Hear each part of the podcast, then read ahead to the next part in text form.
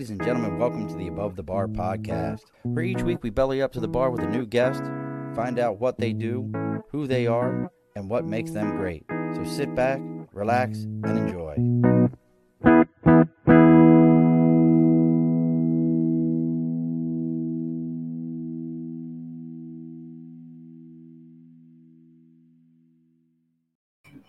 All right.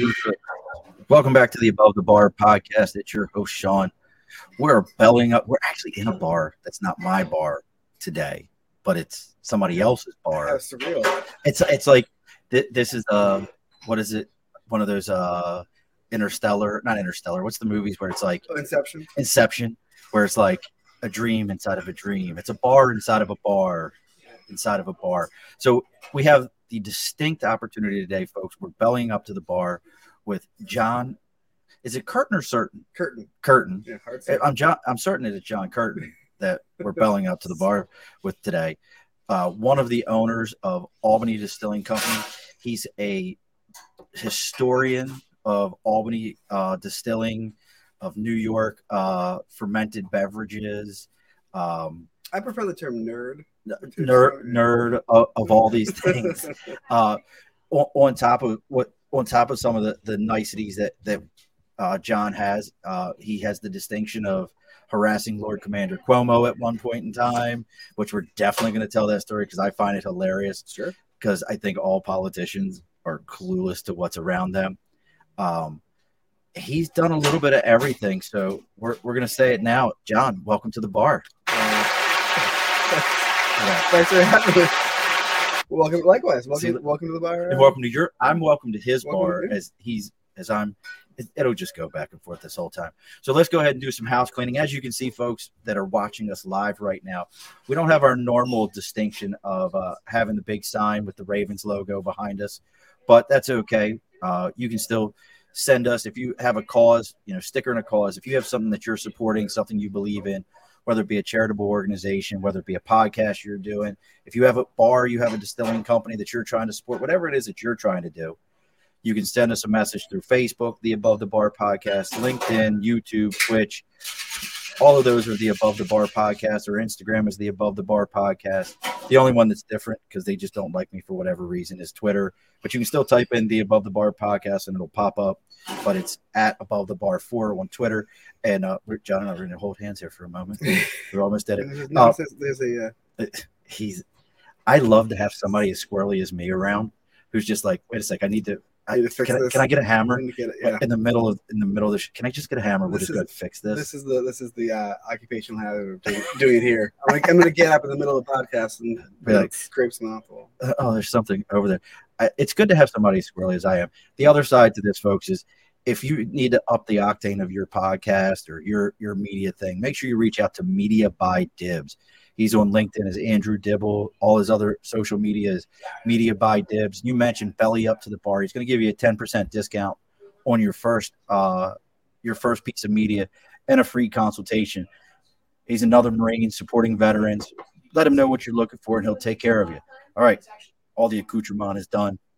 I am sitting. I'm going to say this right now, and I want to.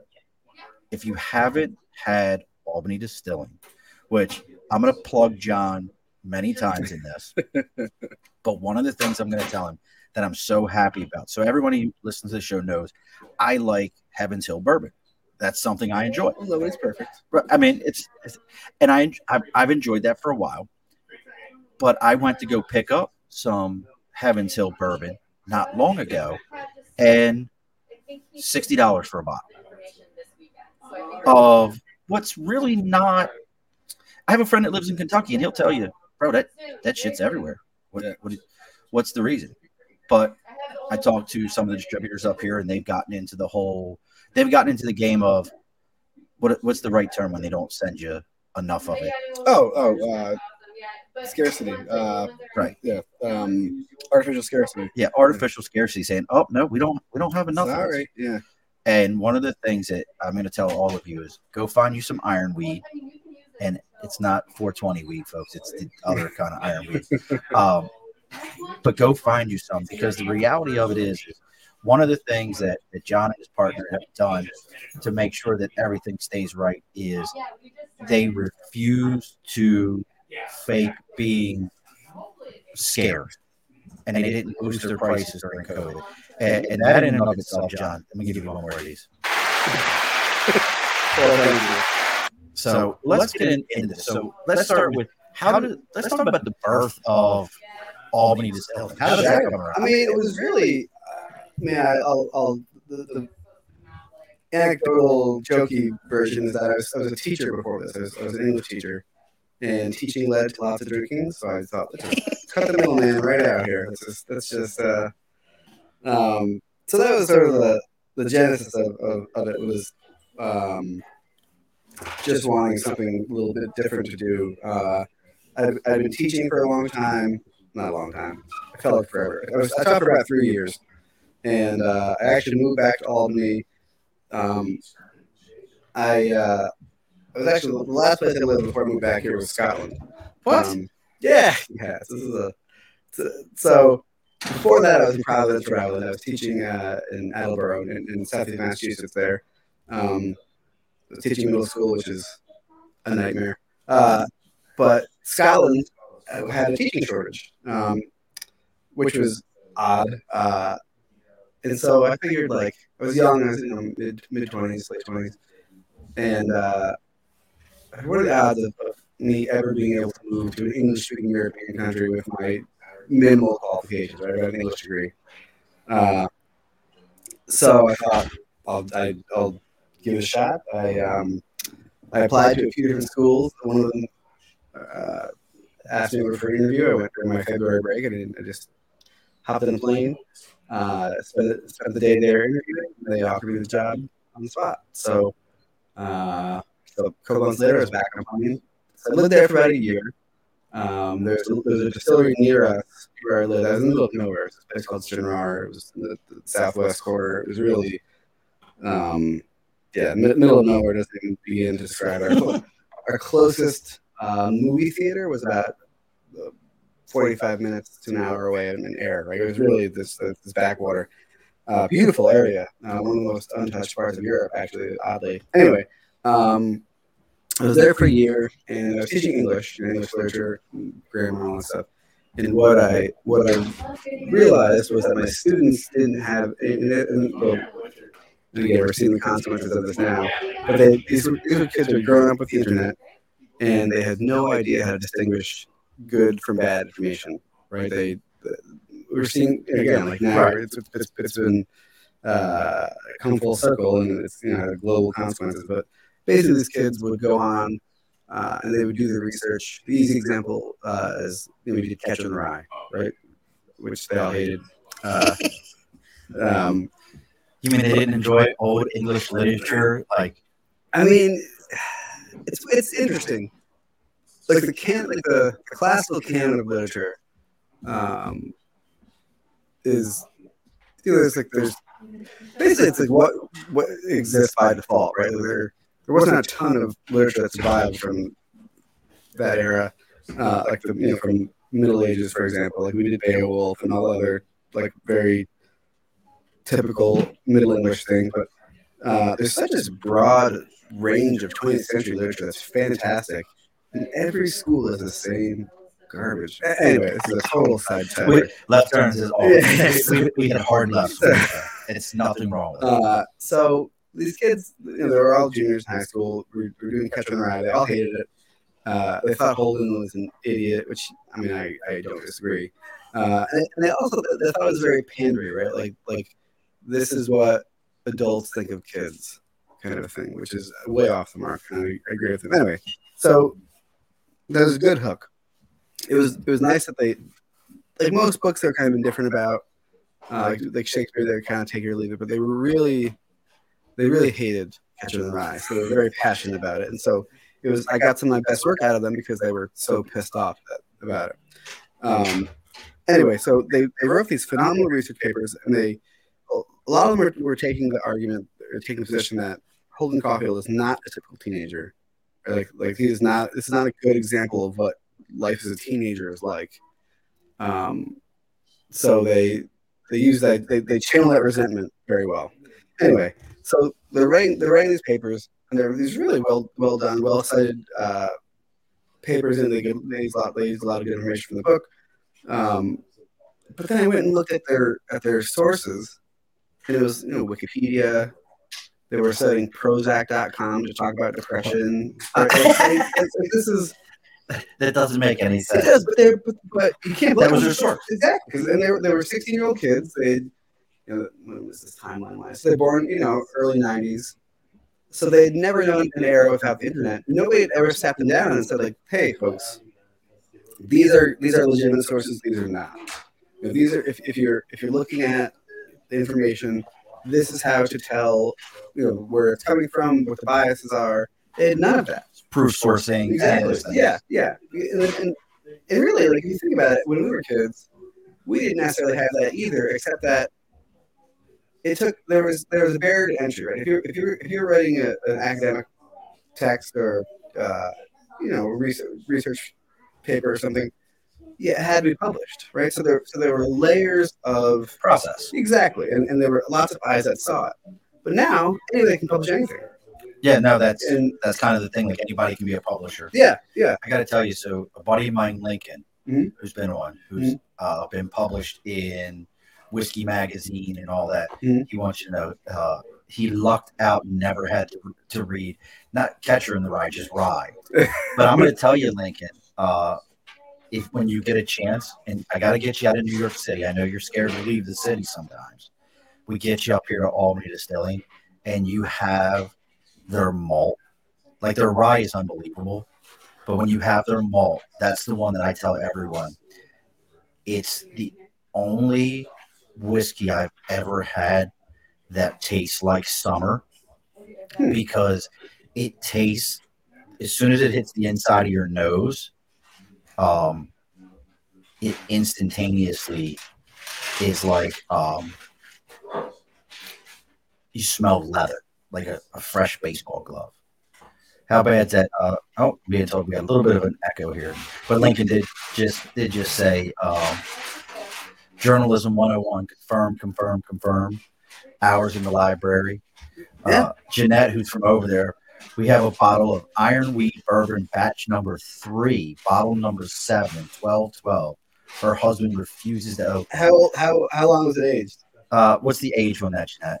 And I'm going to tell you, I and now see, it's funny that he would refuse to open that, and I, I want to get your feeling on this because I watched a great documentary called Mhm. Neat, Mhm. and it has one of the the master distillers from over at uh, Buffalo Trace, and his father was a master distiller there, and the the father had given him whatever that real expensive one from Buffalo Trace is. It's the person's Oh, name. Eagle Rare. Oh, oh, happy.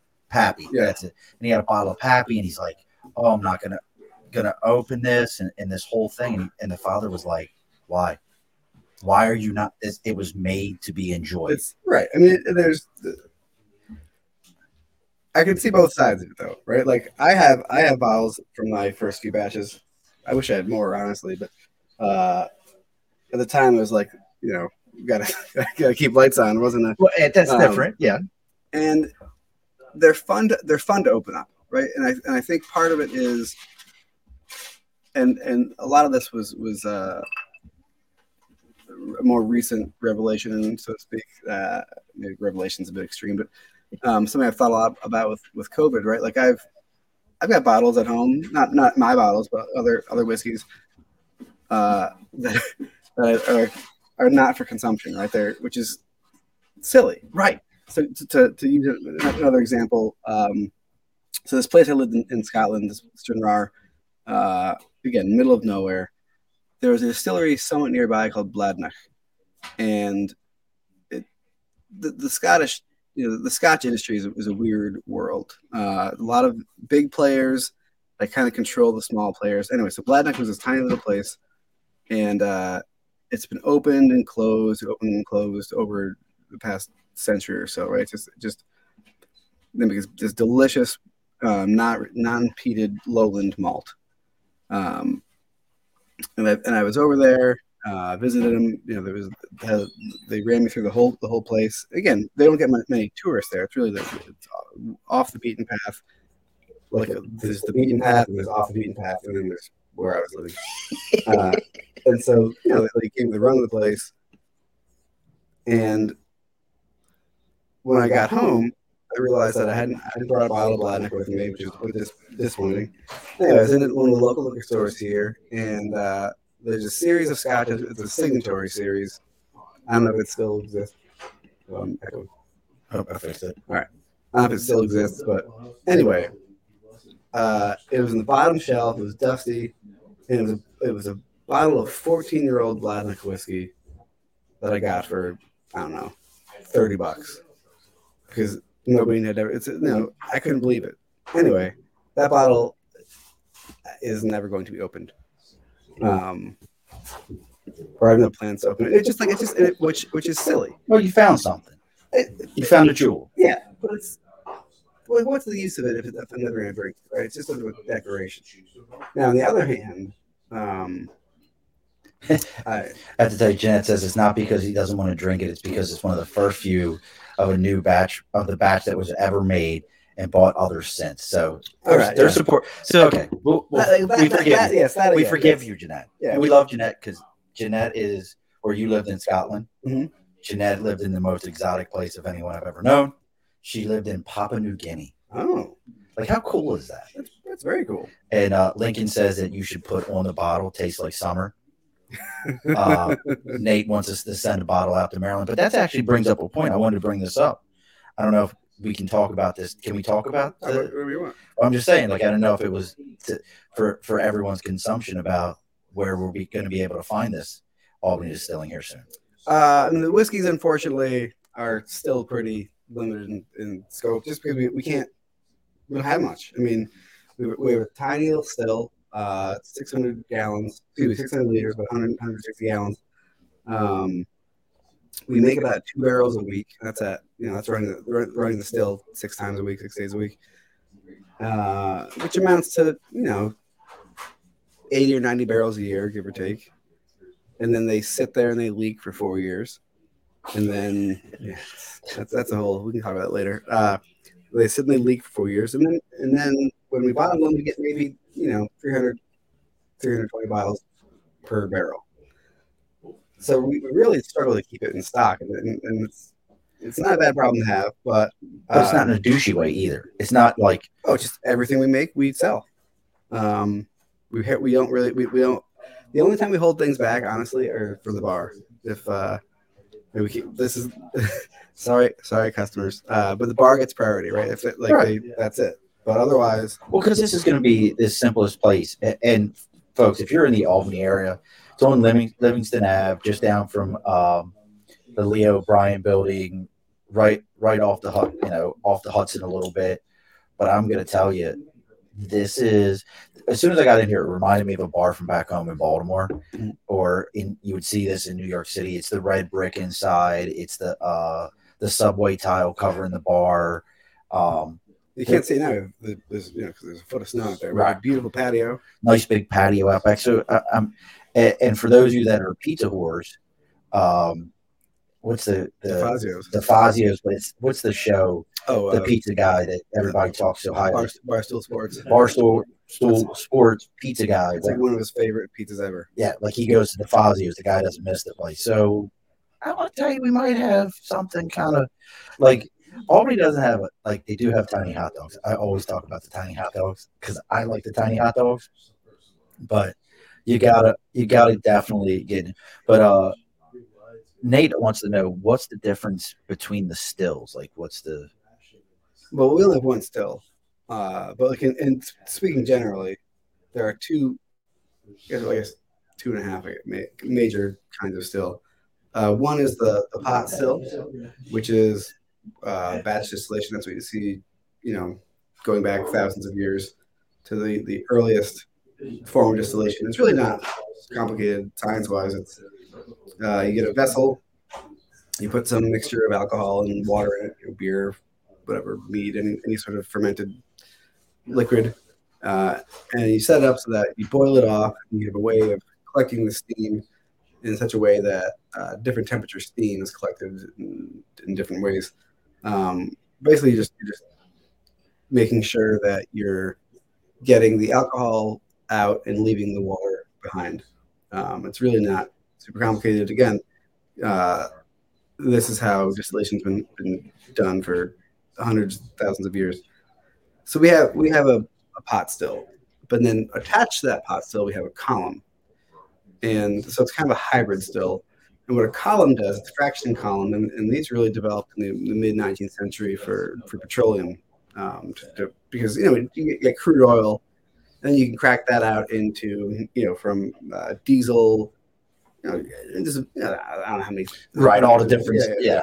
gasoline, propane, is propane, yeah, uh, up to natural gas. You know, like you know, so, so when you when you when you, when you process oil, you use a column still because everything, every compound in the oil has a different boiling temperature. And with, with a column still, what you're doing is you're fractioning out all those different uh, chemicals based on their, their volatility, based on, on when they, where temperature they boil at. And we do the same thing with alcohol, um, but it's a much easier process because it's just ethanol and water, right? We don't have, we're not dealing with, you know, a dozen different compounds. We're dealing with two. Um, that being said, uh, that's that's a bit of an oversimplification. We do get some um, like off chemicals that are that are produced during fermentation. You know, we get acetone, ether, oh, uh, aldehydes. You know, nothing. Some secret, some secret squirrel shit. Well, yeah, well, that's that only shows up.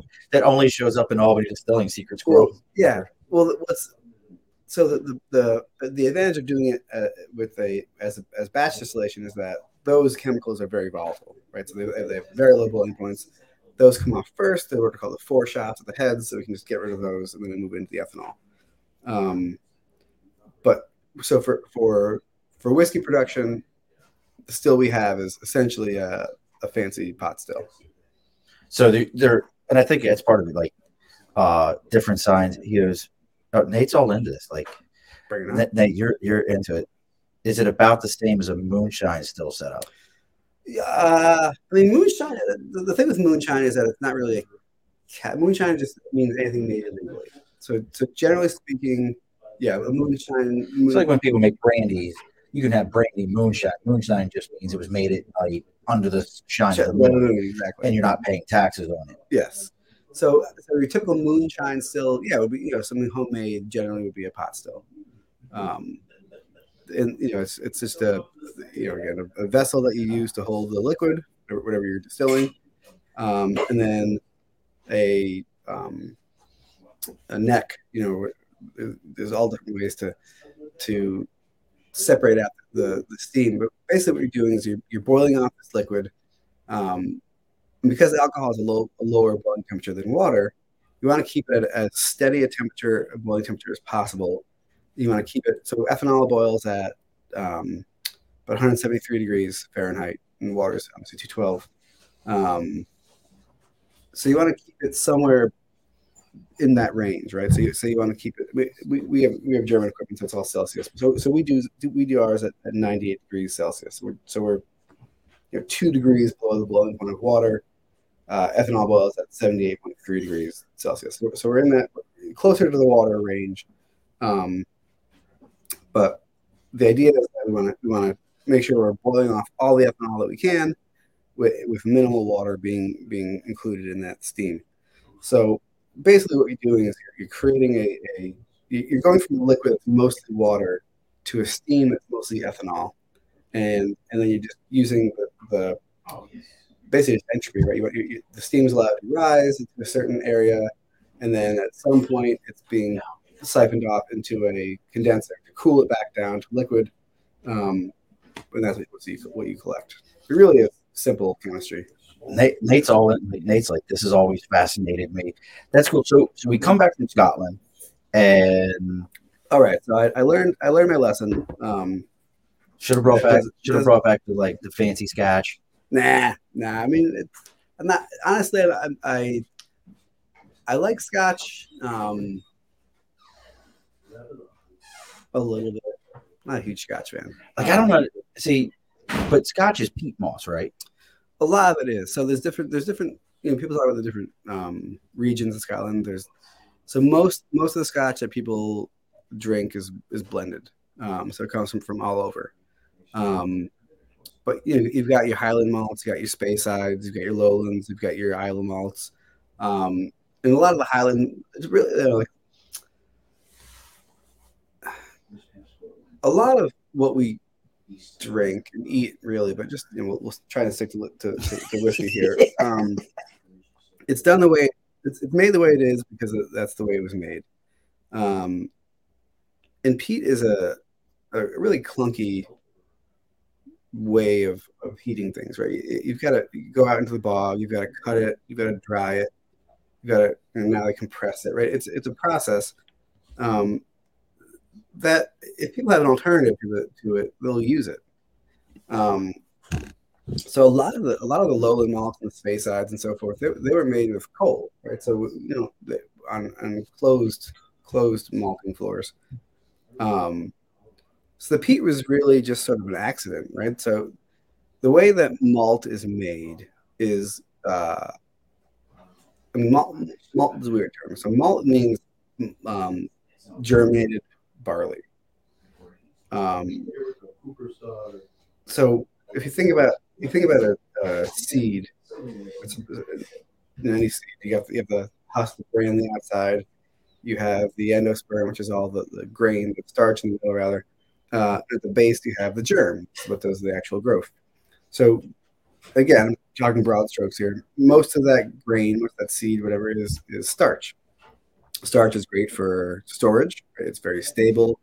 Uh, it's very compact, but it's not very uh, easy to use. That's why it makes it so stable is that it's inaccessible. Um, that holds true for the plant as well, right? If the plant wants to grow, it needs energy to, to, to do that. So it makes these little starch pods.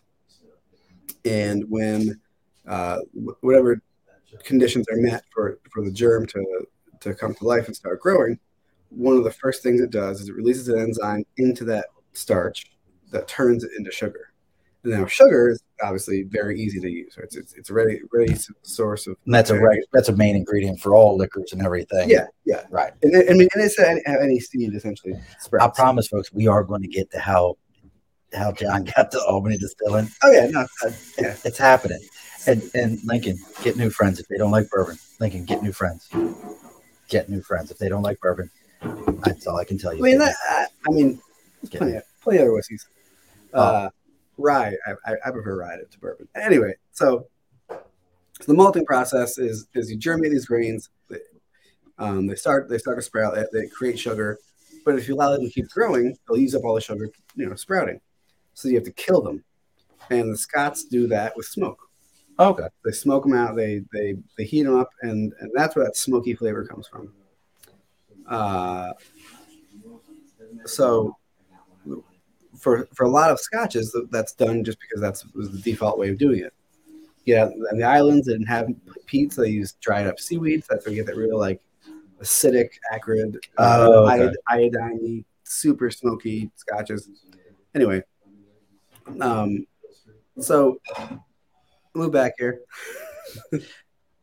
uh, and I learned my lesson in terms of um, information uh, literacy so I actually moved back to go back to, to U Albany for my master's in library science. And that's what I was doing when I started this place. Um, so you were in college, goal was master's degree and in that never an intention to did you stumble across like in the library kind of like the the tv show the librarians you stumbled across something and didn't realize.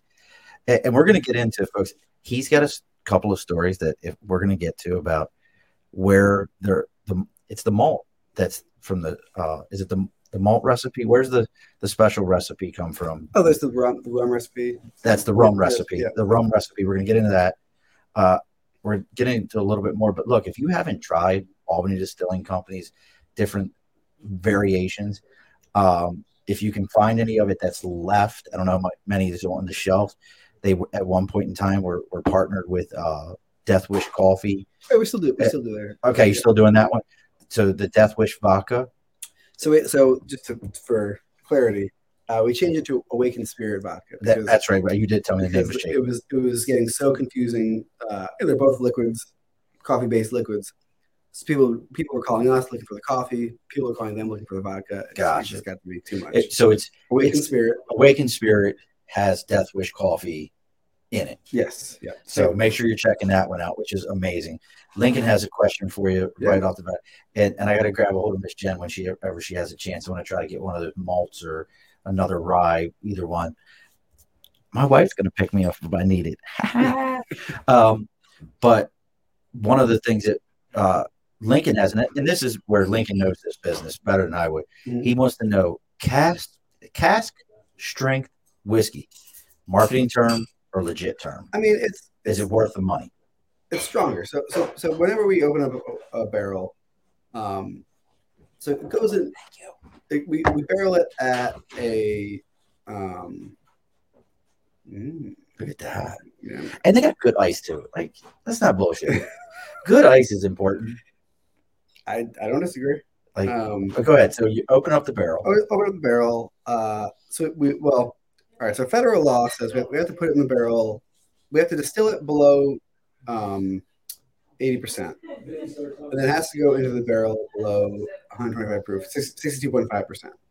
So we generally barrel at say fifty-six to fifty-nine percent alcohol. We usually lose about a percent in the barrel. Take it out. Um, you know, see how see how it turned out. But but because every barrel is going to come out at a slightly different uh, proof, you know, that's just also that's just the way it works. Uh, what we do is we we dilute it down to a, a universal forty three percent for everything that we bottle. So we and, and that's not a complicated. Well, it's a pain in the ass, yeah, but it's not it's not a uh, archaic process. We just add water to it to get down to that forty three percent. So when you're buying. Oh, really? So it's cut. You know where? yeah. So when you're buying a barrel strength whiskey, you're just getting the uncut version.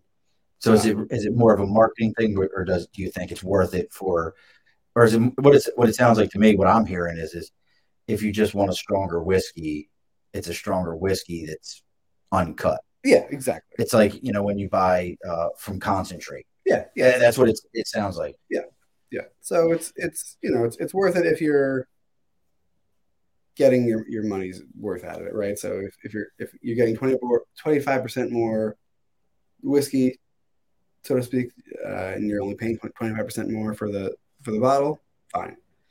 Uh, but otherwise, you know, it's really it's, it's it's just a matter of taste. So so your your partner in crime in all this, the mad, you know, the mad scientist that he is. Mhm.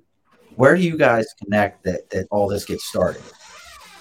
Uh, so so I actually started with a different different partner, um, which which didn't work out. Um, so I was, I was solo for a few minutes, uh, which was terrible.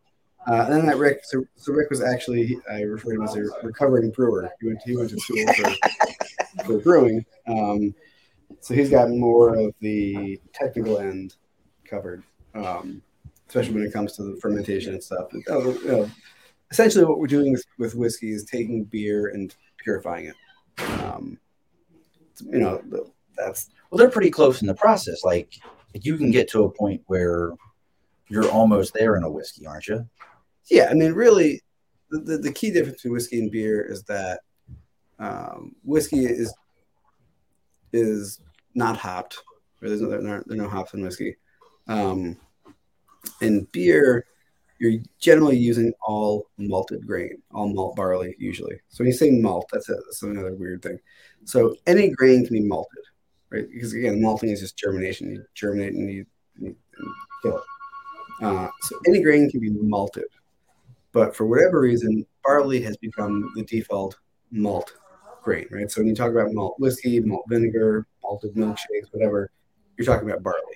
I like them all. Yeah, I mean, it's yeah, it's a great. Uh, it's, it's, malt on my French fries, Before- malted vinegar French yeah, fries. absolutely. I love malted Yeah. milkshakes. Uh, But when you I'm into it. when you when you- what, what you're when you say malt, what you, know, you, malt vinegar, it's barley vinegar.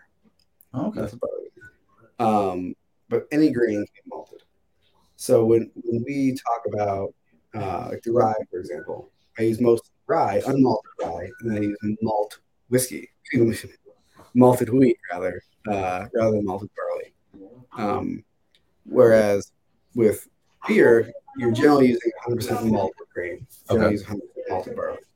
Um, so like bourbon, you know, mostly corn, not a lot of corn-based beers. Uh, That's, that's gross. um, I, I'm gonna have to give that. Oh wait, that's not that one. I'm not drinking corn beer. So, uh, yeah, so that, that's really the big, the big, the key difference there. Um, but yeah, we, when, but when you talk about um, the the aging process, that, that's that's where the other the other part comes in, right? So, uh, you take this beer, purify it, purify out the ethanol, stick it in a barrel, uh, and that's really where the the, the difference is. Obviously, the strength and the flavors, but you know, beer is generally just made and bottled right away. There's no four year wait. Yeah, no, like I don't think of. Well, that's like a lot of the beers now. Um, what's the one at Lawson's? Mhm. Lawson's is like made cold, sold cold, date on the side of it. Needs to be me- needs to be drank within a set amount of time, Sure. or they're saying pull that off the shelves. It's it's not as good as it as it could be, and we don't want our name attached to that that Right. type of a flavor. And a lot of that too is is because the the yeast that's used in beer, like lagers, for example, needs needs a very cold range of temperatures. Um, because the other the other thing with beer is that whatever whatever goes into the, the production process eventually is going into a bottle. Whereas the whiskey, because we're distilling it out, we're we're, we're removing you know the bulk of, of what's of the ingredients. We're just getting the ethanol out. That's it. Yeah. Um, so it's a lot more forgiving, right? Like with beer, whatever you put, all those ingredients, whatever you put into the into the into the kettle, essentially Inside the glass. going straight into glass. Yeah. Uh, so whiskey, we have a, we have a few steps in between to kind of you know even things out. All right, so you and Rick fall in love. Yeah. And you make make a, bur- a, whiskey or a vodka. What was the first the first iter- iteration? So I'm kind of curious. Like, so let, us go. I'm gonna roll it back one more. Yeah, yeah, sure. So let's roll it back first. So you and you and Rick hook up, and you know it's love at first taste, and you guys are putting it all. To, you like that one, didn't you? Yeah, and, and you guys are putting this whole thing together and you're trying to figure out you know moving forward where you where you were already bottling at that point yeah, yeah. Hey, So yeah. you were there Yeah. how does how does he show up into all this is like all right well we're gonna do this next Uh, I mean, it was basically. Uh, I was at a point where, um, I, so uh, I'll back up again. Uh, I started off doing the bourbon. That was the first. That was the first uh, first product, followed by by rum. Um, and the, the downside to bourbon or rye or whatever is that weight. Right, you make it. So all your money goes into it, into it, uh, and then you sit on it. for seven years if it's Yeah, some cases. what is the early what is the earliest for bourbon four So bourbon does has no minimum actually. The the rule is it has to go into a new barrel. Um, so as long as it's a charred new oak container, you can age it for ten seconds if you want. But then Oh, after really? that, you can't use the barrel again, right? So there's like there's the built-in um, sort of uh, catch there, right? You you can't. So our first bourbons, that's what I was, I was asking where your, where your friend had how, how old the, the, the bottle was. Um, the first bourbons we made were three months old. We made those little 10 gallon barrels. And then we, over time, scaled up to six months, at nine and 12 and 18. And then we hit two years. And we jumped from two years to four years. Now why so short a time at first? was it just hey we, we want to get this product out there. We got to make money. We got to you know, keep the lights on. It's the only way you're gonna keep the lights on is getting it out there. Okay. It wasn't bad. I mean, the, the, the thing to bear in mind, too, is we're making this in very small batches. We still are. So we're starting with a pretty good liquid going into the barrel.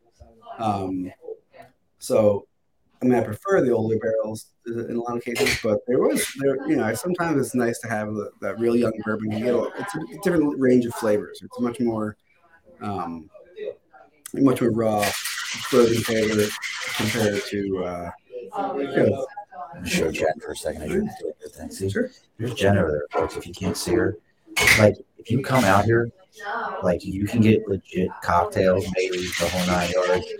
I guess I guess it's dog we're dog friendly. Yep. See the puppy, dog friendly. So I, to- I didn't mean to cut you off. I had to show I had to show that because it was like we could hear it, and I wanted everybody to know what was going on. You know, dog, we- we're not, because strictly speaking, we're not a bar. We are uh, we're a tasting room.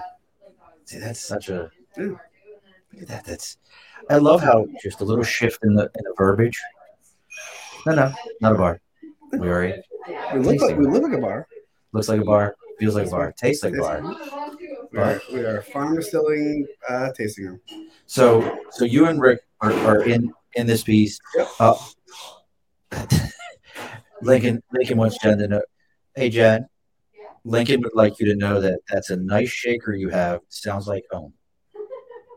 She appreciates that, Lincoln. So, um, so all this all this is going. Yeah, you guys were on. Um, all this is going on. We'll get you waivers to sign. Yeah, it's, it's, it's okay. Don't don't worry about it. We'll, we'll sign waivers for your for your face and likeness. It's okay. Don't worry. It'll all work out. Um, so so you and Rick are hooking up. Yeah. First things is the is the bourbon. Um, where do we start moving into new elements? So the, bur- the bourbon and, and rum were pretty pretty quick. Uh, the, the the real game changer with having Rick on board was that suddenly we could start to scale our production up because he knew what he was, knew what he was doing. We hired uh, we hired Luke, who's Luke is awesome. Um, so that's when we were able to branch out into vodka and other other things, right? So it's in in retrospect, we really should have started with those things because, like vodka, for example, doesn't Sure. require time. Right? You make it, you bottle it, it's out the door. Bourbon is a pain in the ass. you know, you make it, you barrel it, you watch it, you look at it, Watch a little bit more. more. Smell it leaking. Um, You love the fact that the that's the angels cut though. ah, those Come on. angels are fucking bunch of those angels are a bunch of lushes, They aren't they? Are. There's drunk angels everywhere. Just It's everywhere, like, angels just like Yeah. so. Listen here, I just I want everyone to know. Yeah. It- Lincoln says vodka pays the bills. It, that's that is the universal credo among across the industry, right? Like whether you're a bar, restaurant, uh, distillery, liquor store, distributor, vodka pays the bills. Now Lincoln knows his stuff. I- I'm, I'm gonna have to get. That's why I'm trying to get him to come up here and uh, get him to maybe he come up write an write an article for one of his many many magazines that he gets published in. Uh, there are T-shirts that with that on it. Yeah, I Um, think I think uh, Cocktail King really does those. so so you guys are getting into this, and- now you're. I mean, like we said, we've got the Death Wish. Mhm. Um, you're sponsoring my favorite indoor box lacrosse team, So, yeah.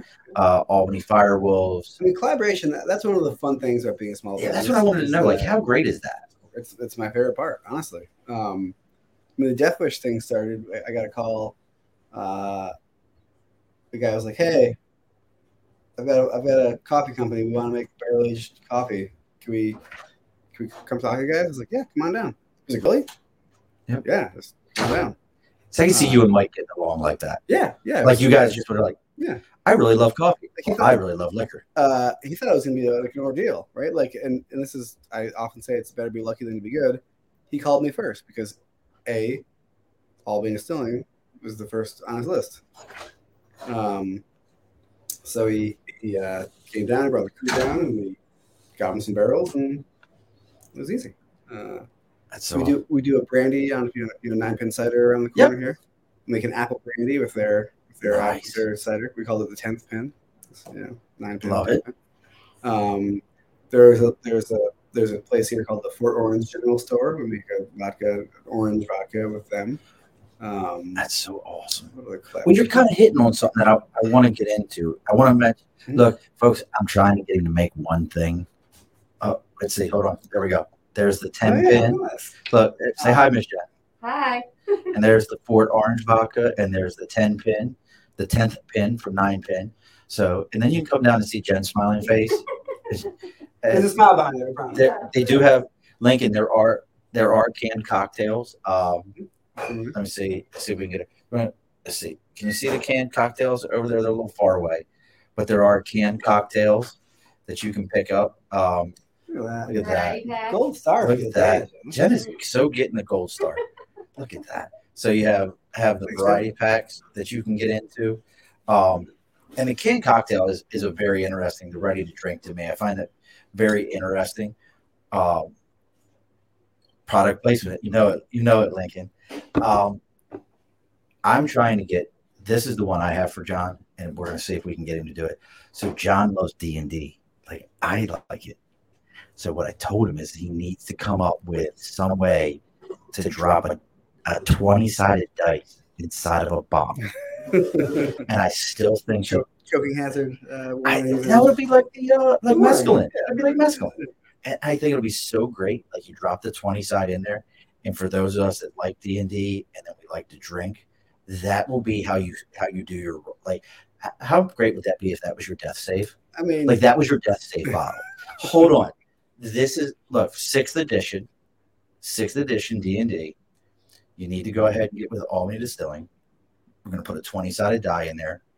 That'll be how you do your death saves. You have to finish the bottle and then you can shake it. How or yeah, we can, we can shake it in there and just you know like Let- let it fall. bottom. like when we were kids, the little the, the game with the ring. Oh, or the yeah. ring, like you had to squish it up and then Oh yeah, yeah, yeah. See, I mean, we're coming up. Ge- See, I'm a genius when it comes to ideas. Please don't ask me how we're going to execute this. I have no idea. Um, but yes, I mean, but you guys have done such an amazing job because you really are now you're an Albany institution. Let, let's get get over yourself. you can go into any liquor store around Albany. They've got Ironweed. When you've got the rum, which I love, you pick which store story you like better is the rum story or the Lord Commander Cuomo story. Either one. We're going to tell that here in a moment. You're going to tell both. You just got to figure out which one first. Right. We're going to tell those. I'm going to tell everyone when you come out to Albany, come to the Albany uh, distilling. You know, there's a tour you can do of the actual facility. When how often are the tours? Every Saturday. actually. Every Saturday you can do- it? Uh, Uh, was one starting in uh, 15 minutes. So, so at 3 p.m., if you're in the Albany area, you can run over right now and be careful in the snow, and you can go do a tour, and then you can come out to the tasting room, which is on Livingston Ave, and you can do that.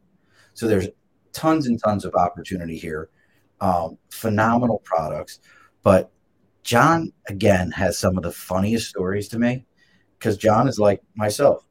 If I feel like I need to tell you something, and I think you've missed out, I'm probably going to do it. John's like John's like that kid that's like, that's not true, and, and everybody's like, let me tell you a story here, son. That's not true. What do you mean, kid? I just saw I just saw I just saw you take your mask off and put another put on a fake mustache. Like he could have been one of the uh the uh, Bloodhound gang without a problem. So which story you want to do first? Uh, I know the Cuomo's Cuomo's crowd The- pleaser. Oh, God. Um, the Cuomo story is so great. so we we one of the advantages of being in Albany is that you know the capital's right there, uh, and I, I will say this about Cuomo administration is that they were they were very pro craft beverage, right? So we we do. Uh, you know, there, that was that was really part of part of how we got started was because the, he saw that as an opportunity. So, all right, great. Um, that's all the credit. That's that's the credit. What was it? A thousand dollars for a distilling license, as long as seventy five percent of the product was New York Oh, based. it's 128. Oh, it was one hundred twenty eight dollars for the Yeah. license. Yeah, before that it was it was ten or fifteen thousand. I forget exactly. So there was that that was a, that was huge. Um, so you know, but there were there were a few like as with any law, um, uh, it was it was it was written to with best intentions in mind, but they, they missed a few. There were a few gaps. And one of the weird things about um, liquor law, again, this is this is just obscure, is that as as opposed to any other retail license. So say say you have a coffee shop, right, or whatever. You uh you get your your tax ID. You're allowed to sell basically whatever you want. You can sell T-shirts. You can sell coffee. You can sell whatever hammers, bricks, whatever you want. Right? It's it's the sky's the limit. Uh, it, it you don't you know, when you, when you apply for your license or whatever, you, you don't say I'm going to sell these things. Know, liquor is the exact opposite. When you get when you get a license to sell liquor at retail, you're only allowed to sell specifically the things that the law says you're allowed to sell. So with the breweries and the wineries, um, included in their the cideries, included in their licenses is, was the, the ability to sell, um, you know, uh, touristy T-shirts, whatever. So, so strictly speaking, it was illegal for us to sell T-shirts. it's so weird. It's weird. It, it is. It's, it was silly. It was really just an oversight, right? It wasn't. It was. It was not done intentionally. It wasn't like a controversial thing that they didn't want us selling T-shirts. It's just. It was just a, essentially just an, over, an oversight. So, uh, I called. It was like you know, uh, Schoolhouse Rock a bill get passed. So I called our local legislator, you know, Pat Fahy in the assembly, and um, uh, Pat before. uh, yeah, she's great. Um, what's his name? Retired. Amedore, George Amedore in the Senate. Uh, Um, at the time, the, the assembly was, was Democratic run, and uh, Senate was Republican, so you had to get the. Anyway, Oh yeah. that whole game. Um, anyway, so we so we had this bill drafted and really just copied and pasted the, the language. It was, it was the easiest thing to do, honestly. Um, copied and pasted from the other bills, and the gist of it was that uh, this law would allow distilleries to sell T-shirts and so forth. Other accoutrement. um, not controversial, not a big deal, um, but super helpful for us. Passed the, the assembly and the House, excuse me, the assembly and the Senate rather uh, unanimously, signed into law. Uh, you know, like I said, zero, zero controversy, and it was it was part of the craft bill, craft beverage agenda. Um, so Cuomo picked that as one of his bills. I guess every few years he picked his favorite bills, and he would invite the people involved over to the Capitol up to the red room for the signing, like the ceremonial signing of the bill. And uh, get there, it's a beautiful room. You're, you, know, you can see it on the Capitol tour. It's really, it's, it's the you know wood paneling on mahogany or whatever. Um, and uh, there's some stained glass windows around the edges of the building, of the um, room rather. Uh, you know, it's second floor. It's the, the southeast corner. So anyway, uh, so we're all in there. There, there, are, there are I think six bills in total. We're the one of six that, that he that he selected, and uh, you know, so we're all in there. Probably let's say there's ten people per bill. There's sixty people in the room, whatever. And uh, Cuomo comes in as we've been sitting there waiting. Um, comes in and he, and he gives this speech and he talks a lot about the history of the room and you know, his dad was governor. He grew up there, so he knows the, the, the place front to back. And he's talking about how you know, for example, when FDR was, was governor, he was in his wheelchair, so they had to cut the walls um, very sort of sneakily, cut the walls to make a secret door so that he could wheel out and sit behind the desk, and they could they could seal that, that door back up so nobody knew he was in wheelchair because you know it's the 30s and whatever, and people are anyway. Um, so anyways, going on out of the history of the room, it's really fascinating. I'm looking around, so it's soaking it all in. I look up the windows, the stained glass, and it's uh, it's grapes, it's apples, and it's grain. And what do those three things have in common? Well, it's alcohol, right? It's wine, Cider. cider, and beer. And he's and we're in this room. You know, part of it, why the reason I'm there is for an alcohol-related bill. And so I'm expecting at any minute to mention these windows. But he finishes his talk, and uh, he calls it the first bill.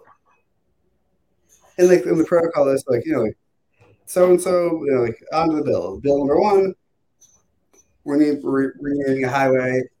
Uh, I think the first uh, first bill was it was a um, I think it was World War II, a black World War II soldier. They're renaming a highway for him, so his family was there. You know, so so they come up and they shake his hand and they stand behind him. He signs the bill, take a picture, back to your seat.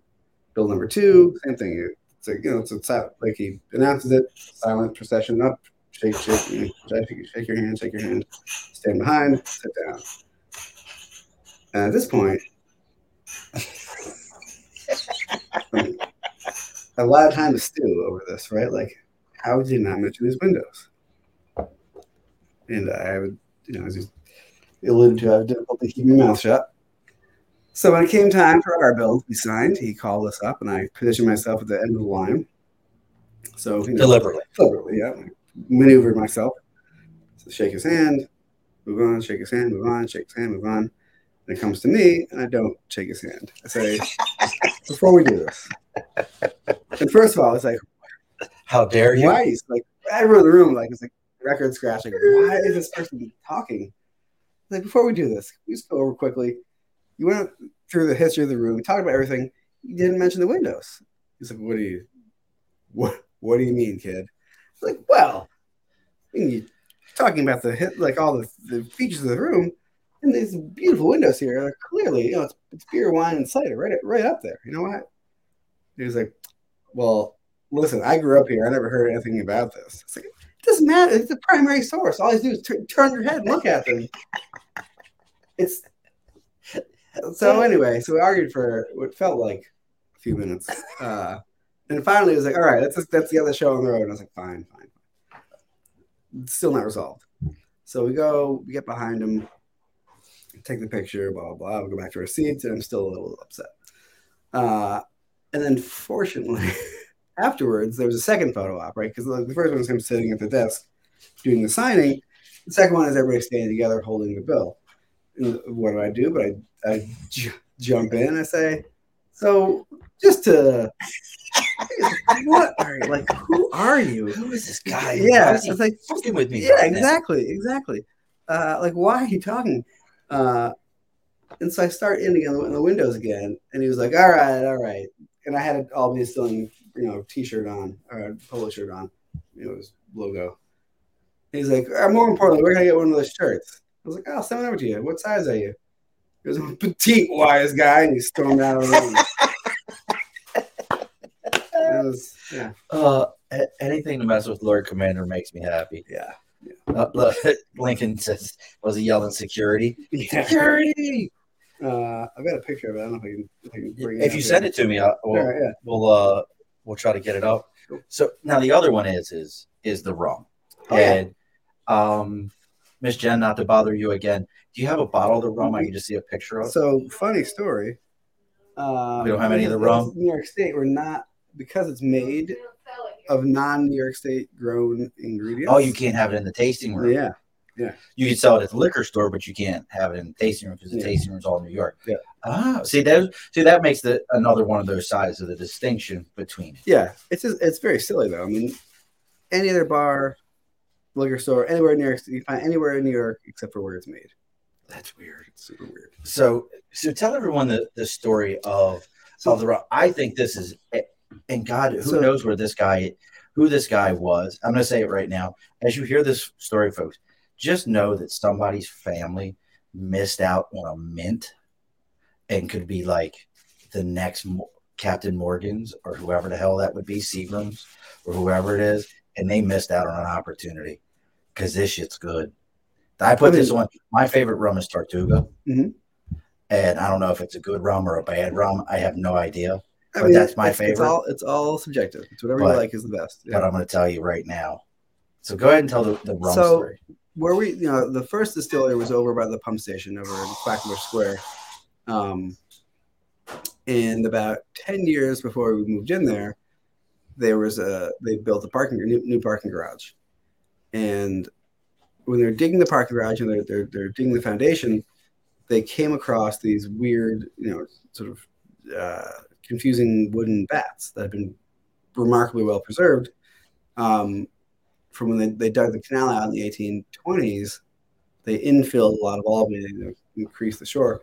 Um, this like buried all this stuff, and uh, you know this is this is the former bottom of, of Lake Albany, right? So it's very sandy soil, and sand is very dry, and it's good at preserving things. So anyways, they found these very you know well for, for what they were 200 year old wooden vats, well preserved vats. So they stopped construction they called uh, Hartcomb Archaeology in. They, they did a full dig of the, of the whole thing, or excavated it all.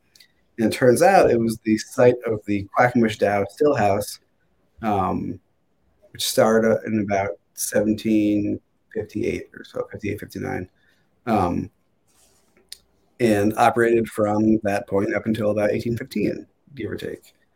Uh, at which point they you know, mothballed it. Sure they sold off the, the still or whatever. Um, but the you know, the, a lot of the infrastructure is built in place. You know, these wooden tubes, you know, pipe, you know, hot, hot logs these for pipes and stuff. They, you know, they don't move well, so they just abandoned it.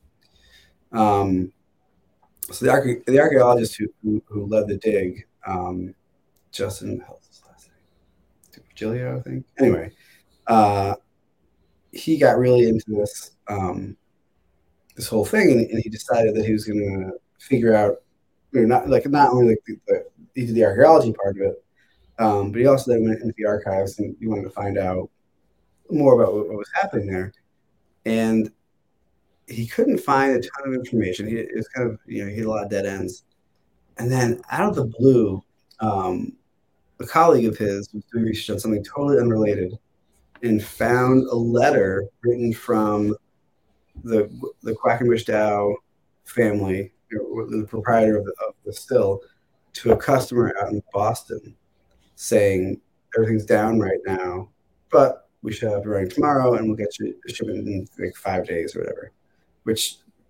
gave us the the um, knowledge that they weren't aging it right. If, if the equipment's down, they're going to redo it. So it was unaged rum. Um, and uh, he also found a recipe, contemporary like recipe for the age, um, that said to make rum, you, you, you mix molasses and water. Um, you, you, you, take you take water, you put an egg in it, a raw egg in the bottom, in, in, in the shell, the whole egg, and you add molasses until the egg floats. This is before they had you know scientific gauging tools, but as it turns out, the density of of that uh, of the of the egg um, was about you know, or I guess was, was was just was just below the ideal mixture of water and molasses for sugar content. Um, Have you tried it? That's what we did. That's how that's, that's how I made the recipe. Um, it, it, was about five to one molasses, excuse me, uh, water to molasses. How's Luke feel when he's got to do that one? Well, fortunately, uh, the egg thing just happened once. Just, okay, so it wasn't like day, it wasn't like Luke every day. Like day, yeah. I need I need somebody to run. Get the egg. Yes. Somebody run down the store. Yeah. Yeah. Ladies and gentlemen, get the egg. exactly. Yeah. Um, yeah. So it was a neat. It was a neat way to sort of connect to Albany's really extensive history. Um, and it's a good rum too. I don't disagree. Um, and would you? I mean, and you're getting a couple of questions here, yeah. and I this is an interesting one, and I, would be curious. How do you feel about some of these? And I know you're you you've said it a couple times already. Mm-hmm. Hey, whatever suits your taste at the time. Yeah. But some of these where you know we've got the peanut butter whiskey, or like I can't stand cinnamon. I'd rather take a sharp stick in the eye mm-hmm. than than any of that like the fireball bullshit. And I think it is. I don't yeah. care what anyone says but like those kind of things that you're getting away from what it what it is. Does that make sense? Like, it does. I mean, uh, honestly, I'm fine. Like, are they still what? The, like, is it still a whiskey, or or should it be in a whole other category? Like, this is more of a. I wouldn't say a liqueur because that's a totally different thing yeah. in and of itself. But is it is it still in that category, or is it a, I mean, a new you, app? If you look back to like the history of, of whiskey, like it was just done, like it was just made this way by default right? This is how this is the, the, given the technology that people had and um, the resources and, and, the grains that they were using. Like that's where whiskey came from. It's just, I mean, bourbon is, is, a perfect example, right? So there's the Homesteading Act. Everyone's moving out to the frontier, which at the time was you know, former Bourbon County, Kentucky, Virginia. Um, and essentially, long story short, to, to, to get land out there, you had to grow corn. That was the, the, the the, the test, right? Because otherwise, people just say, "Yeah, I'll take 30 acres," and then never use it, never. Right, just sit on it. Yeah, so so you had to grow corn on it to show that you were using it, and so you know, and this is before there were there was an easy route over the the mountains. Um, so you had all these people moving out there growing corn. That's a lot of corn, and you know you're not gonna. You know, it's it's it's clunky, it's big, it doesn't keep well. There's a lot of mix. Yeah, you're not gonna, you're not going to ship it ship corn anywhere. But what you can do is make corn concentrate. Which, or, is, it was, and it wasn't served, folks. Yeah, yeah, exactly. It wasn't served. Exactly. Um, and so you you make corn whiskey, and you that keeps forever. It's highly, you know, there's, there's a huge resale value to it. Um, you can stick it into a into a vessel, a barrel, whatever, and uh, it's going to stay good until rapture. Um, and so bourbon, bourbon is basically just corn concentrate. Like that's where it started. And it wasn't always good. I mean, bourbon was like cheap shit you got from out west. Bourbon really didn't get popular until after after prohibition. Um, well, you watched, like I said, I've recommended that documentary Neat to mm-hmm. a bunch of people, mm-hmm. and it gets into how in the 70s, the 70s hurt bourbon because the hippie generation looked yeah. at it and said, well, that's what my father drinks. I'm not drinking that. I'm going to drink beer. Yep. And it actually took, it tells the story of like one of the distilleries, somebody finding a barrel that was forgotten about that was sitting off in the back corner. The Angels got way more share than they planned for. and, and it tells the story how this guy was like, I'm going to sell that barrel mm-hmm. as being something special because it's been aged longer and and this that and the other. Mm-hmm. and in the process ends up re rebirthing the entire industry oh, yeah. off of that. Um, we got a couple more questions here. Yeah, one i don't know if you'll be able to answer uh, lincoln says fireball equals no at my table. Um, yeah, i don't blame you. Unless you're unless you're in college um, or a 25 year old uh, trying to drown your sorrows. I don't understand Fireball. Me either, but you know, it's, you know? it's all. Do you know, John? Hmm? John, you can say it's not that good. I won't. I, I won't. I honestly, I've never had it. Have you really never? Oh my god, it's like um. God, see, like I like Rumple Minze. You ever had Rumple Minze? Oh yeah. I was, I, I, was I was in my twenties once. Yeah, right. Um, there's a version that isn't there like a, a cinnamon version of Rumple Minze? Uh, Goldschlager. Is it Goldschlager that's cinnamon? I'm trying to remember. Like, like there's a cinnamon version of that where it's like that shit is, it, and that's what it. But it's like, yeah. but, but it's like the old granddad version. Sure. Like we're old granddad for a bourbon. If you didn't know, old granddad is an actual bourbon. Um, you know my favorite. Like, I ain't say because we'll talk about it afterwards. Because I ain't getting yelled at by John. Um, no, good. I don't care. I'm kidding, John. What is your favorite food when drinking? Like, do you have like, and it could be pizzas because I'm, I definitely like, I like a Dorito after I've had a few, a few too many. Uh, but do you have like, like, have you done any of that with anybody local here, like over at like Yono yeah, or anybody yeah, like that? We've done a lot of pairings and things. Like, have um, you ever um, done it with like Yono or anybody? Uh, we've done. We, we haven't done. Or six seventy seven. We've done. We've done. We've done. We've had a lot of events that were you know, like where the chef was there. Um, like I, I think you should do something. With, that's going to be my opinion.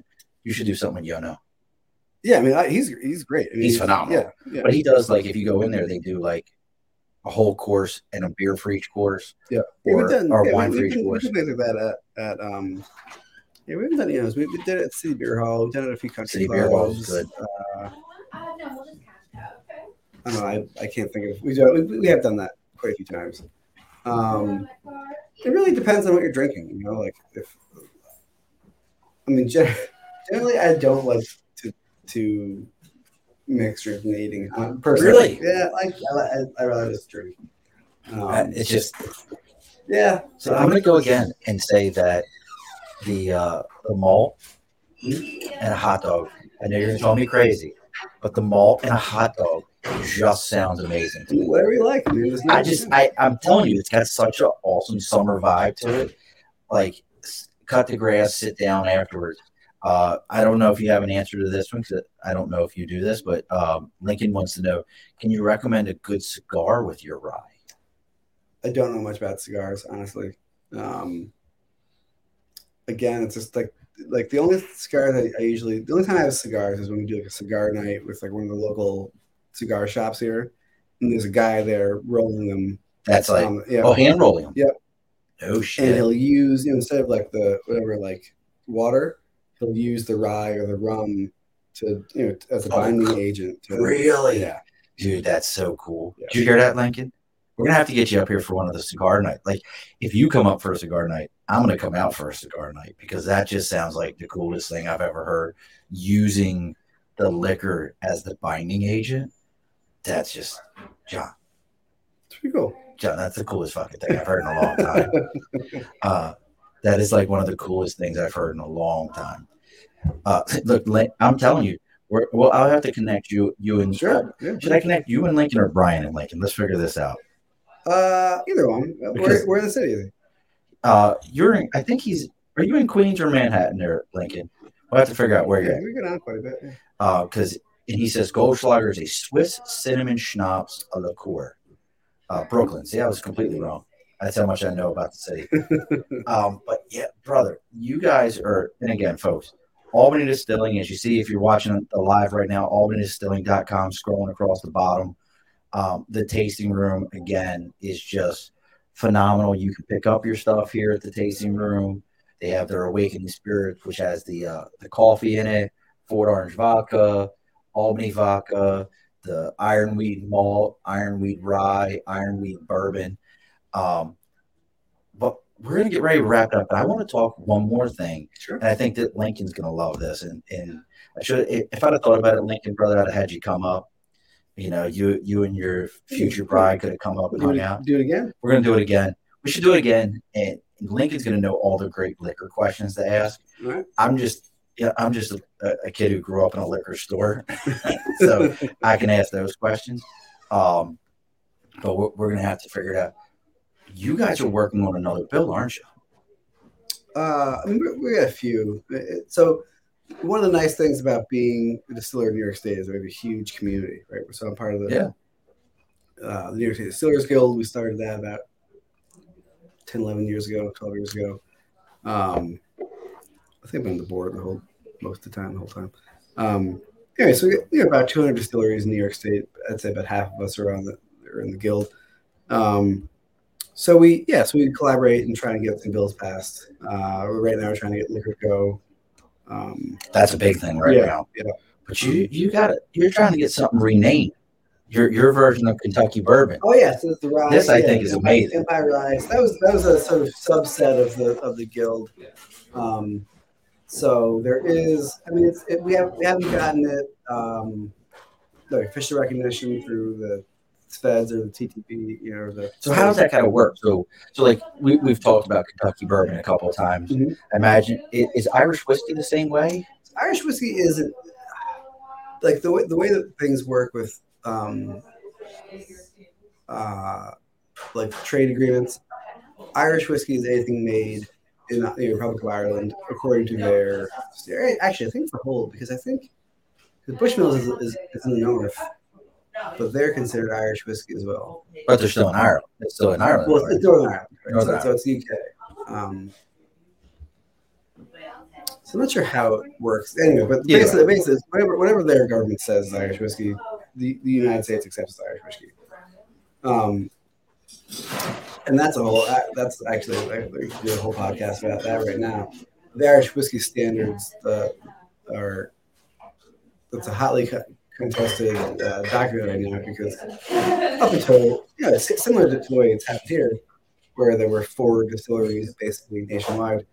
Uh, in Ireland, there were basically there were three or four distilleries in, in, in the whole island that were making all these different kinds of whiskey. Now we're seeing Irish distilleries pop up all over the place. Oh really? Uh, yeah, like what's his name, McGregor. Um, Yeah, Conor McGregor has his. Yeah, um, that's one of many. Um, and so they're for the first time in you know de- decades or centuries, there there people are questioning the standards of Irish whiskey and whether they're they serve their purpose or not, or what tweaks need to be made, and so forth.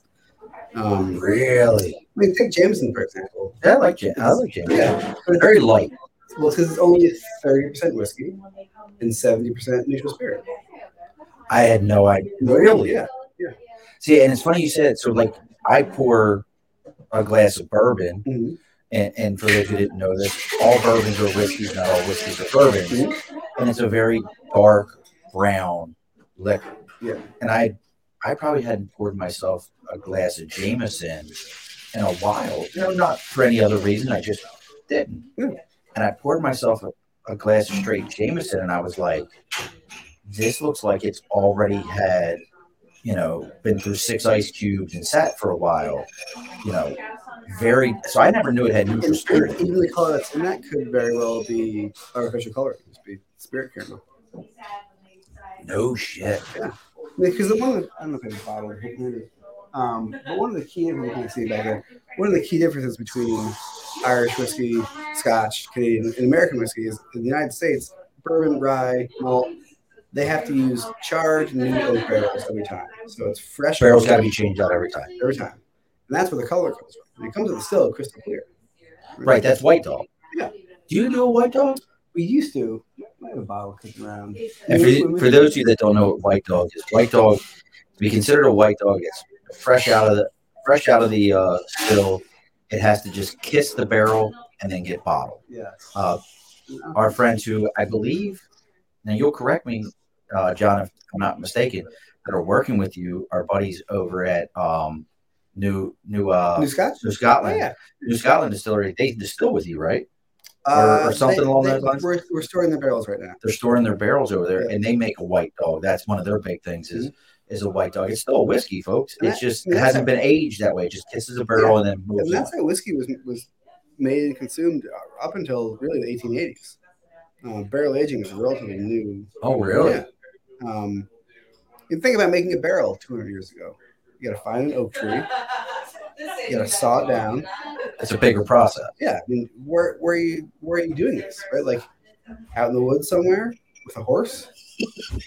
like saw down an oak tree, you drag it to a river, you float it down to a to a sawmill. We take that for granted today. You know, Absolutely. We, we don't even think about that. You know, log jam doesn't mean anything. to Right, us. exactly, exactly. But back then, it was it was a big deal, and and uh, not only do you have to get to a sawmill, but then you have to quarter saw it, and quarter sawing even now is a pain. There, there are no mills in New York State that will, that will do quarter sawn wood. Um, it's not it's not an easy process. And then Cooper's making a barrel. They basically a master Cooper could make one barrel a day after a four year apprenticeship minimum. Good It's God, barrels, that- yeah, the barrels were not easy to come by. Now you're talking about back then, not today. Even today, they're a pain in the ass. Uh, but imagine 200 years ago, you're not going to just fill a barrel and stick it in the corner. No. If you're filling a barrel, your barrels are, I think of barrels of the way we think of shipping containers now. Right? Like they were that necessary and that expensive and that, Probably. yeah. Yeah. Um, but you're not going to fill a shipping container with whiskey and stick it in the corner. It's, I mean, that's a waste of a shipping container, right? Like, like so barrels was being used to transport back and forth over and over and over again. It wasn't until after the Industrial Revolution where they could automate some of these processes that barrels became, you know, affordable enough to, to use as, as just for aging. Um, and it was really discovered by accident, right? Like, so if you, you get a barrel, you're shipping. Like somebody forgot about the shit. It was just sitting off. Well, well, yeah, well, that's part of it. Yeah, It's like shedding a tear for Lord Admiral Nelson. But it's well, delicious, delicious admiral. Um, For those who don't know what that means, you go look up what shedding a tear for Lord Admiral Nelson means. I'm not explaining that one to you. but if you're shipping, you know, that's a good example. Say you're shipping, shipping rum from one place to another, and then on the return trip, you're filling that barrel with, with herring, right, or whatever. Right? Then you go back, and you're like, oh, this it smells like herring. What do you do? You fill the barrel with straw, burn it out, and that charring of the barrel removes the flavor. So that's why ah. barrels are charred because they No shit. Yes, and now it's done intentionally. Whereas Bro. before it was just done. You ever just have a fucking aha moment? you, I would have never put those two together Yeah, because of they had to be reused, they had to be done. So, yeah, it's just necessity. holy shit. And then, you- so then, you, then you have this barrel, and you're like, oh, well, I guess we'll bring whiskey home, fill the barrel with whiskey. It takes whatever, a few months, years, or depending on where it, it sits in the hold of a ship for that long. Then you empty, you're like, oh wow, this tastes much better than before we put it in there. And that's where it all came from. It was all John, I'm fucking mind blown right now. like I never thought about, hey, how are you gonna get the smell of whatever else was in there Yeah. out? And then if you look at what happened next, right? So the people discovered that this was a was a cool way of making whiskey taste better. And immediately you get people starting to fake it, right? Because it takes it's you have to buy an expensive barrel and it takes a long time to, to make this product. So what do you do? Yeah, you throw in some nails. Ever heard of the drink rusty nail? Yeah. Because nails rust looks a lot like aged whiskey. Throw in some nails, a little bit of camphor, maybe you know whatever, uh, little little splash of this and that. And so then, in 1897, you get the Bottled in Bond Act.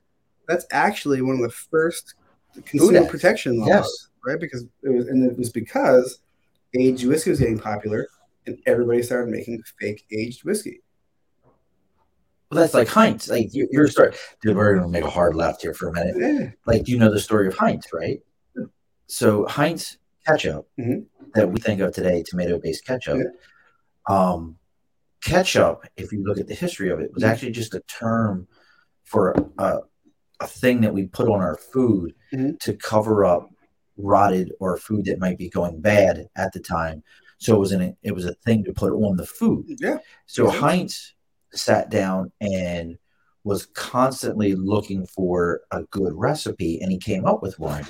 But in that same time frame that you're talking about, we had more stomach cancer than at any time in human history. That was a big problem. That's why you have up here in upstate New York in Saratoga Springs, you had all these like health retreats and, baths. and the baths and all that Mhm. that was supposed to relieve stomach issues. It was because we were growing as a population and everybody needed more food, so they were coming up with more preservatives. Well, most of these preservatives were carcinogenics, Sure. and we were ending up with stomach cancer. And where Heinz made his money wasn't just on coming up with an amazing recipe. He used clear bottles, Mm. and the clear bottle allowed you to see the ingredients inside of it. And because you could see the ingredients inside of it, you knew what the product was, you knew what you were about to use, and that blew people's minds because before then everybody used brown bottles and green bottles. Yeah. So that's kind of ah, I never. Yeah. Welcome to the education minute, folks. like we just fucking changed the game here for a minute completely. So we're we're getting into this, and look, you know, I, John, I absolutely agree that you and I could probably sit here for another two hours because you are a plethora of knowledge on this subject. Occupational hazard, I guess. But I, you know what? And and Lincoln says white dogs are delicious. I've never had a white dog. Here, yeah, let's see, let's see what we got. Uh, let's, we're gonna Take a- John's John's do, do what you got. Do what you got to do. We're gonna talk for a minute. Uh, John's gonna go look and see if we if he's got his white dog or I've never had a white dog. So basically, if you ever get a chance to see one, it is a it's a whiskey that's completely clear. Uh, for those of you who can't see it, we'll see. We'll get John. You see John's now. John's behind the bar. He look at him. He's pouring us a white dog right now. So let's see if he's got. Bring the bottle over. So let's see the bottle for a minute, John. So, so this is Coal Yard uh, Distillers Series new make whiskey. So I love the fact that like this has got some extra stuff on it. I love the fact that the, the mark has been removed for everything. Yep, whiskey distilled from uh, Bourbon Mash, Albany Distillery, Albany, New York. Um, like I said, I've never had the people coming in and hanging out. That's why I say this tasting room is pretty impressive. I'll, I'll wait to try the white dog before uh, when, when John comes back. But it's it smells good. It's got a very um, like you can like where you smell most whiskeys and they've got a very I don't know what else to call it a very I guess you're getting the notes off of the the barrel and, and the wood and everything because like I'm smelling the other one that I've got uh, the the malt and it's got a very malty smell to it. It's got a very different uh, smell. Uh, yeah, Lincoln, we'll we'll connect up, brother. Send me shoot me a message. Figure out when you can come up, uh, and, and we'll make this happen. No doubt about it. Um, I want you to come up. We'll do this and we'll get tiny hot dogs, or I'll take you to, to Fazio's next door and we'll have amazing pizza. But we'll wait on John here, and I'll try this white dog.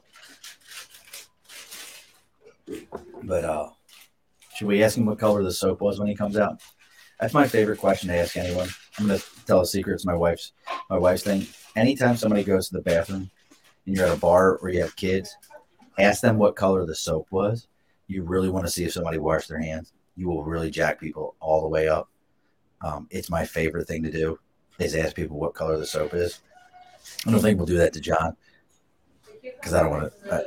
I think John washed his hands, but that's a whole nother thing. But uh, definitely one of my favorite things. Ask people, ask your children next time they go to the bathroom, be like, "Hey kids, what color was the soap?" You will see them be like, "Huh, what?" I don't understand. But I love this place. Um, there's just nothing, nothing bad about it. There's so many cool things going on here, uh, and even Albany as a city. We call it Smallbany. Um, I'm not from here originally. I grew up in Baltimore, but there is no place once springtime comes around. I promise you. Um, look, see people leaving with bottles right now.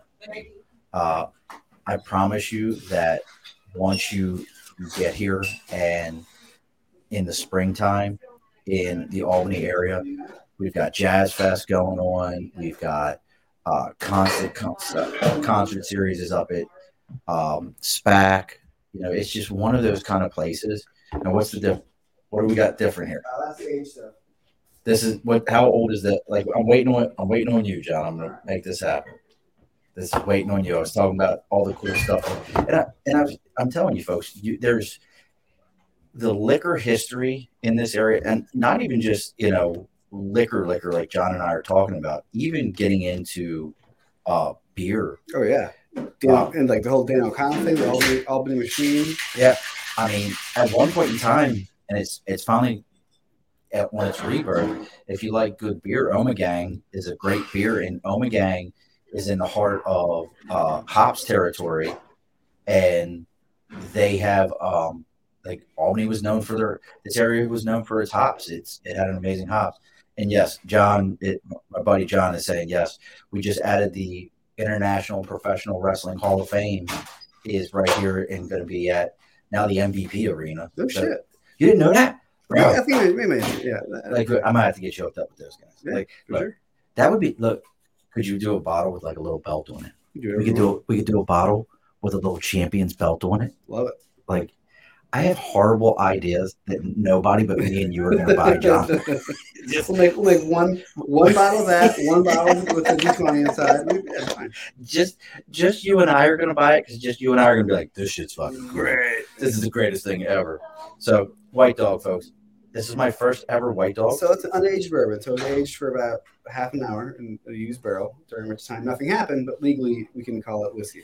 Okay. Um, so you're gonna taste so it's bourbon. So it's mostly corn. You're, you're t- Yeah, that's what that smell is. Yep. uh, Alex uses a lot of rye and, and malt barley in there, which are grasses. So, so it tastes like corn and grass. that that makes you know as soon as like I was trying to figure out how to explain that smell because like when I smell the rye or the malt, the malt has a very Oh yeah, and this is the, and this is the aged bourbon. So that's four years old. So that's the exact same liquid with you know four years in oak. and you can so you can smell the oakiness. Oh yeah, it's I mean it's it, And then it, I know this is doesn't make for great radio, folks. As as it's just me going. It's ASMR, is what it is. It's, this is this is my version of Yeah, ASMR. that's what you're into. Sniffing sounds. Yeah. You know, I'm sure. I'm sure there's a now that you're trying to go there's, to there's sleep a, right now, there's a very small market out there for it. I know you're looking for a time to go to sleep, and we'll just go ahead and talk about this for a moment. As I right now, if you're still sticking with John and I, you're just listening to two jackasses who just want to drink. So let's try the white dog. Oh, I love your patio. Yep. Yep, yeah, I've already uh, slowly started doing stuff. Now that's different. Um, Yeah, we're- I'm ready for it. I don't even know how to describe that, John. I mean, it gives, What- like I what- said, it's, it's it's it's it's the corn and, and the and the grass or the corn and malt. That's it. It's the grass that I'm tasting. and that's why it's called a spirit. You get the spirit of what's going into it. Like you want to think about like as the etymology of where these words come from. You're taking this this the essence, the spirit essence, of, the the, spirit. Of, of the grain. Clear that out. Uh, How did you clear your palate with another whiskey? Well, yeah. You know. How else? No, this is the age. That's got such a, a beautiful smell to it. The Yeah, age. yeah, a lot happens in the barrel. I mean, it's not just the color. Obviously, is the most uh, evident thing, but you know, all those flavors are being oxidized, and you're getting the wood compounds being soaked into it. So there's a, there's a you know, it's complex. That's very different.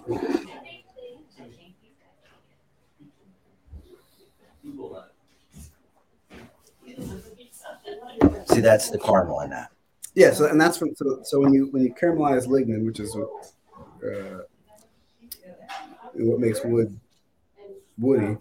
Uh, you, you get all those wood sugars, you get the vanilla, vanillins and stuff. Like so, you know, it's really It's different. Yeah. So anything, any, so we're working on the Empire Rye. Mhm. We got some things going on. Um, anything else coming up? Any events where if somebody was up in the Capital District? Yeah, anything else that's uh, coming up? in a couple weeks we're doing um, drink Schenectady, so part of the Capital Craft Beverage Trail to the you know 50-ish producers in the, in the Capital District. We were we got a little trade group together, and uh, we used to do three events a year, three four events a year. when COVID hit. Um, and now COVID it's our- fucked up it's our- much. get out of it. Uh, and now we're doing our first event on on the 19th, our first event since COVID hit. So uh, it'll, it'll, it'll be at the, it'll be a tasting event at the Museum of Science in Schenectady. Um, I think that's so fitting. The Museum of Science, I mean, it really, it's it's it is. because it's science. It is. It really is. Yeah. So, it, so that's coming up when? In the room of, chem- of chemistry, like alchemy, chemi- you know, that's where you know it's how it all started. Was making Turning one thing into another. Alchemy is turning one thing into another, and that's what you guys do. Yeah. So, and that's when. uh, March 19th. And how long before we're going to be across the country? Whiskey, I don't know. To be determined. Uh, But the vodkas, vodka's in California, Florida right now. Um, we're getting out there. We're getting out there. just whoring yourself out there. Yeah, hey, you know, do what you got to do. Yeah, yeah. Pimping ain't easy. It's, it's not. But it's fun. Oh, I love it, John. This has been such a blast. Yeah, Uh, I appreciate you having us. my pleasure, man. Um, we didn't get fully into D and D chat. That's going to be some nerdy shit. yeah, that'll, be, that'll be round two. Yeah. Round two, some extra nerdy Get shit. your, get your linking up here, everybody. Uh, Well, that's the whole thing. We got to get Lincoln to come up here, and we'll get him to write write an entire article because, I mean, he's legit. Mean, he's, I mean, I'll take your word for it. take, don't take my word for it. Take his writing. Um, as we always do on every episode, you get the last word. So, what's the last word of the day? Uh, thanks for sticking through, sticking to that, man. And thank you for uh, for having me. All righty, folks. Be sure to push your stool in. This has been an Earplug Podcast presentation.